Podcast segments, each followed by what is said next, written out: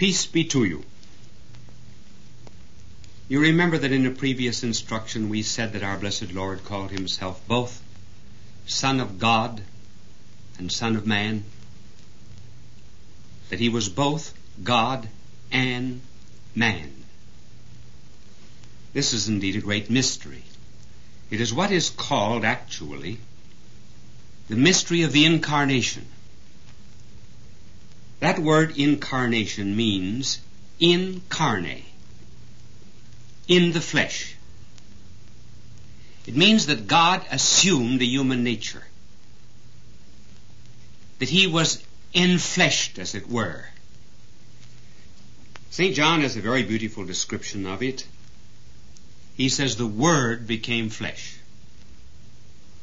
Now, the Word means, of course, God or the second person of the Blessed Trinity. This is a difficult mystery, and we are going to try to explain it with a number of examples. When we say that God became man, we do not mean to say that heaven was empty. That would be to think of heaven as a kind of a space, like a room that was 20 by 30 feet. When God came to this world, he did not leave heaven empty. And when he came to this world, he was not shaved down, he was not whittled down to human proportions. He was rather, Christ was the life of God dwelling in human flesh. St. Thomas Aquinas has a very beautiful description of this in one of his hymns. He said, The heavenly word proceeding forth, yet leaving not the Father's side. Now let us begin with answering the question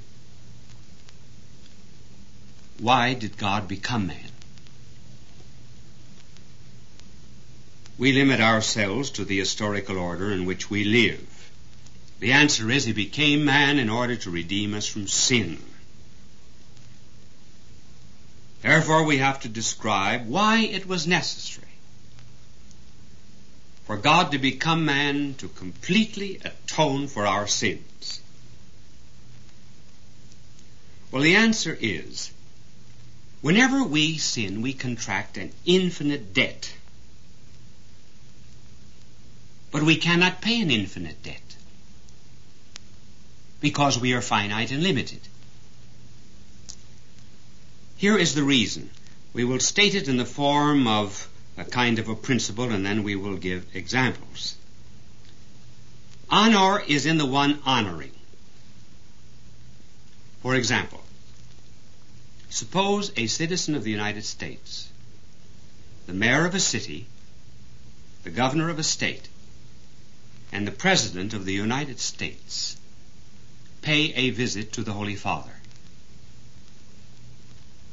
Who pays the Holy Father the greater honor? The citizen or the president? Is it not the president? Honor is in the one honoring.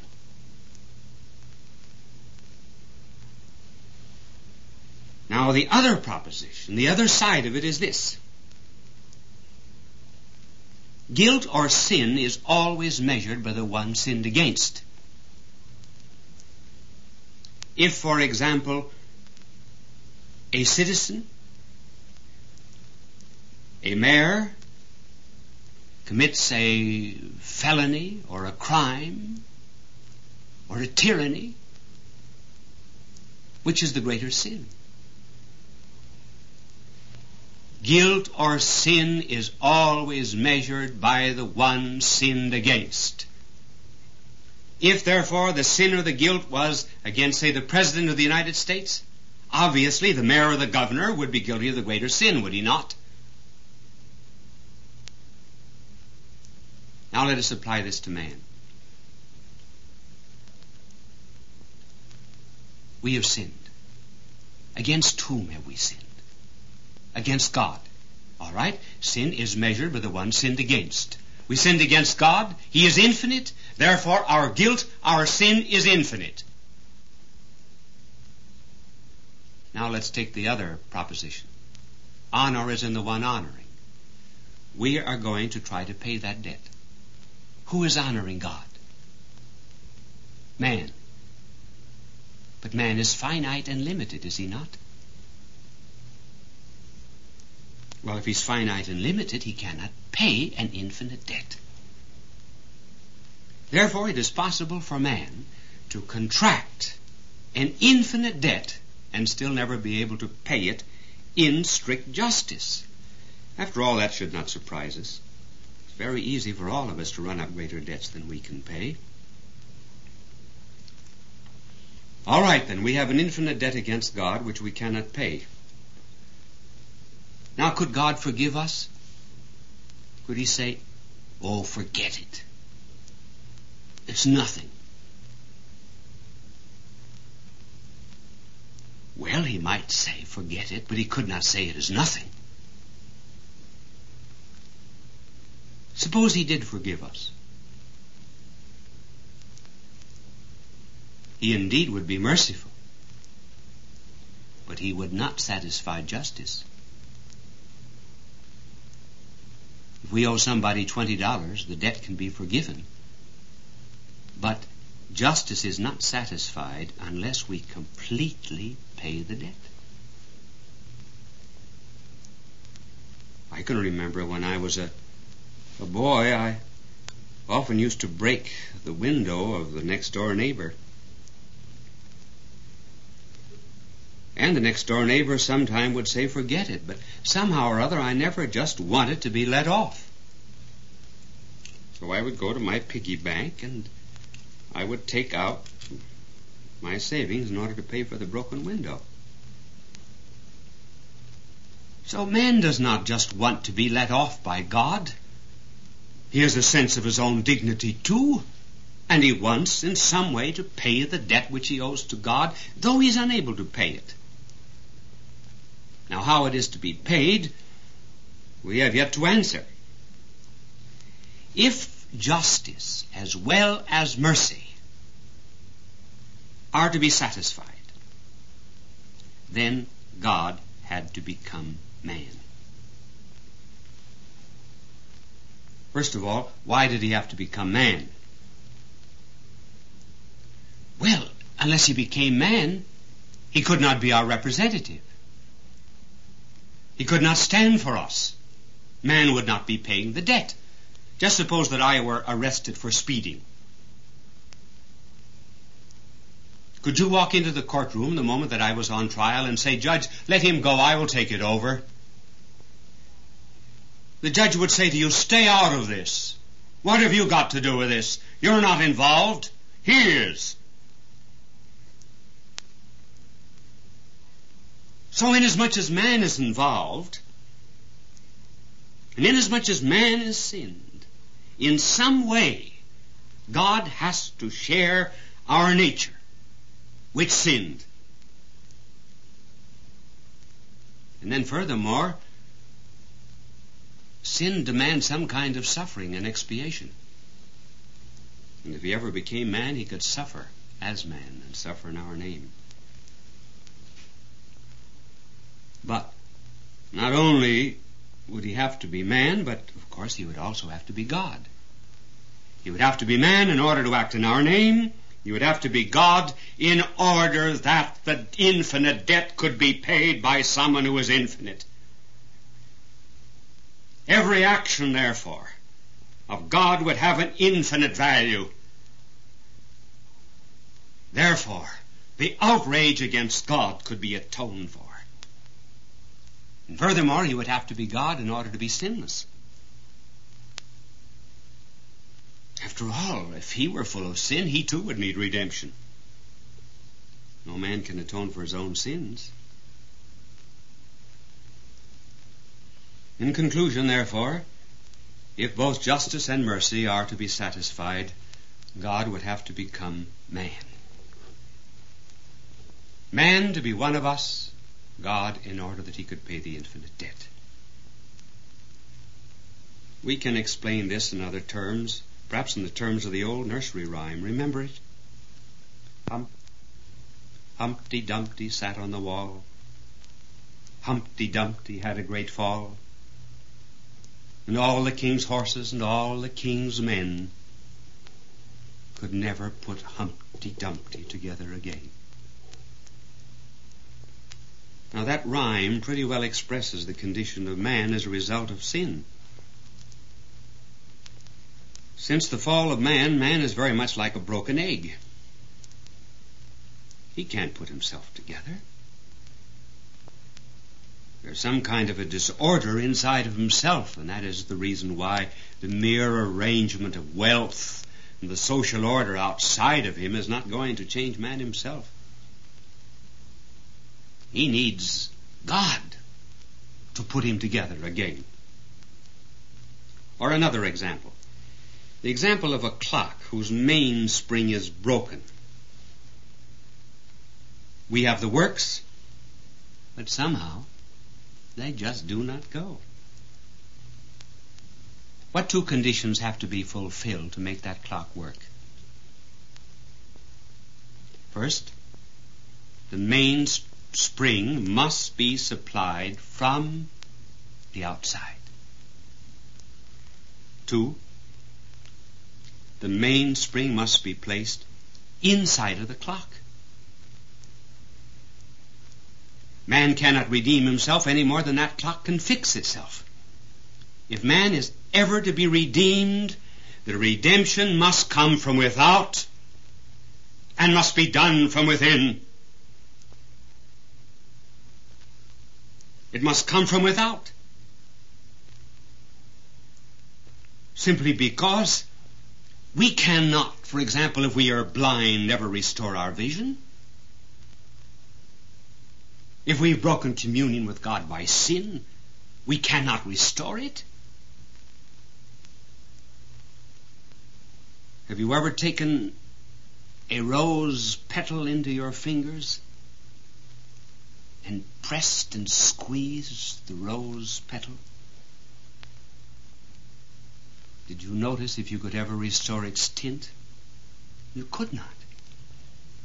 Lift a dewdrop from a leaf. You can never replace it. And evil in like manner is just a little bit too deep seated to be righted by a little bit of kindness here and there, and a little reason, and a little tolerance. You might just as well tell a man who's suffering from consumption that all he needs to do is play six sets of tennis. The clock whose mainspring is broken cannot repair itself. So salvation, therefore, has to come from without. Our human will is too weak to conquer its own evil. Just as the sick need medicine outside of themselves, we need a teacher for our minds. We need a physician for our bodies, and we need a redeemer for our souls. A redeemer from outside humanity. Outside of humanity with all its weakness, its sin, and its rebellion. Now let's take the other side. We said that if the mainspring is broken, a new mainspring has to be supplied from without but be put inside of the clock, and so too. Salvation must come from without humanity, but it has to be done in some way within humanity. So God, therefore, had to become man in order that man would be redeemed from within. God did not become man, he would have no relation to us. Man, as I said, does not want just to have his sins forgiven. He wants to atone for them. So God became man. Now you put these two conditions together, and you have the reason why the Redeemer should be both God and man. God from without. Man in order that he might be within humanity. That is the incarnation. God becoming man in the person of Christ in order that he might save us from our sins.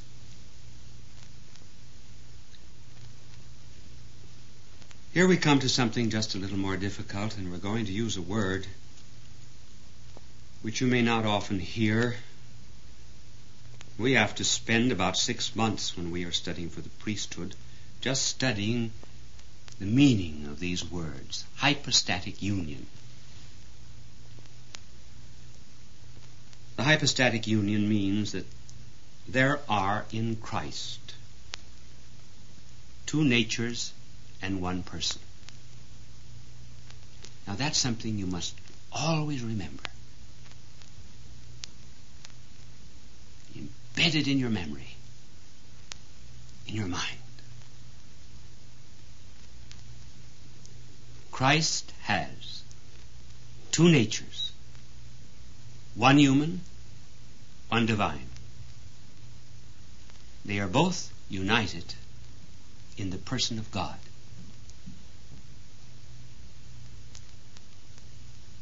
Was God therefore a human person? No. He was a divine person. Did he have a human nature? Yes. Did he have a divine nature? Yes.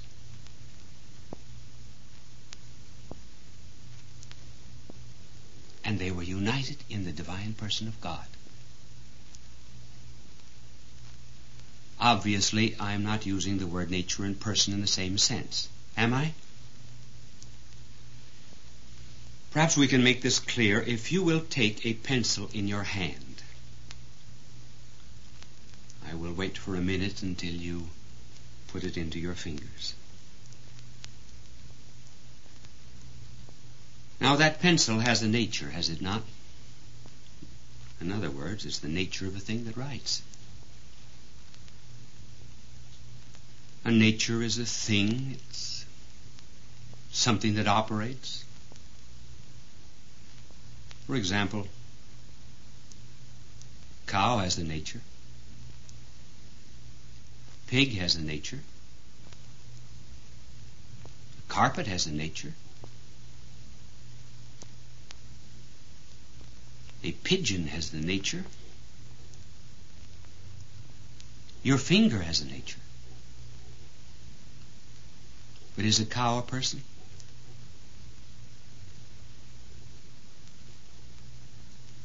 Your cow comes over into my pasture and eats all of my grass, I cannot sue the cow. I could sue you. There therefore must be some difference between a nature and a person. And this is the difference. A person is a source of responsibility. A dog is not responsible for its actions. but man is. Now, that is a very simple definition of a nature and a person, but perhaps it will suffice us for the moment. Now, using the pencil that you have in your hand. Do you notice that there are before you two natures? One, the nature of the pencil, the other the nature of your hand. Is your hand a person? No. Because you could lose your hand and still be yourself, could you not? Therefore, we have in the hand now, combined with the pencil, two natures. How are they united? In your one person. So it is possible to have a union of two natures in one person. You have a body, you have a soul. They're very different in nature. One is material and the other is spiritual. And yet you're only one person. Too, is a very incomplete and imperfect analogy of what happens. But returning now to our pencil. The pencil of and by itself cannot write. You put it down on a chair or a table before you. That pencil cannot write, can it? Now, you bring your hand down to that pencil. You have the union of two natures in one person. Now the pencil can write, can it not? It can do something that it could not do before.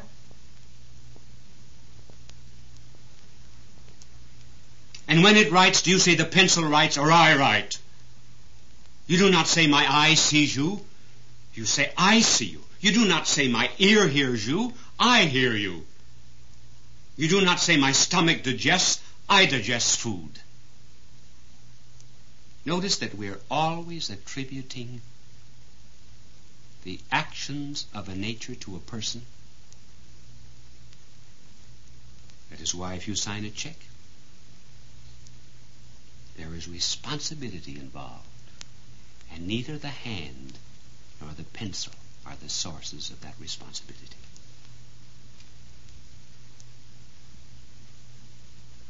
Now let us apply the analogy.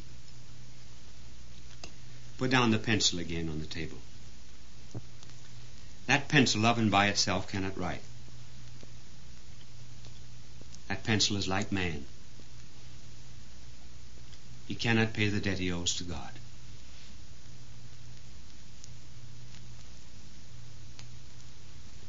Now, put your hand in the air. Bring it down slowly to that pencil. Pick up the pencil.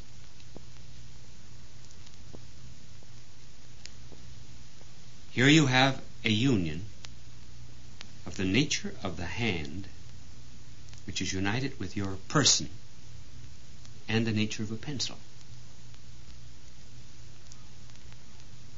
Now the pencil can do something which by it itself it could not do. So, the hand with your personality coming down to that pencil represents the person of God and the divine nature coming down to human nature. And when God comes down and takes upon himself a human nature, unites it with his divine nature and divine person, you have the union of two natures, namely the nature of God, the nature of man, in the unity of the person of God. And now, just as that pencil could do something which of and by itself it could not do, so human nature, united with the person of God, can now begin to do something which of and by itself it could not do before. The pencil is the instrument of my personality, and so when God, with his divine nature, came down to this world and took upon himself a human nature from the womb of his blessed mother, he took upon himself an instrument. Once God took upon himself our human nature, he could act in our name.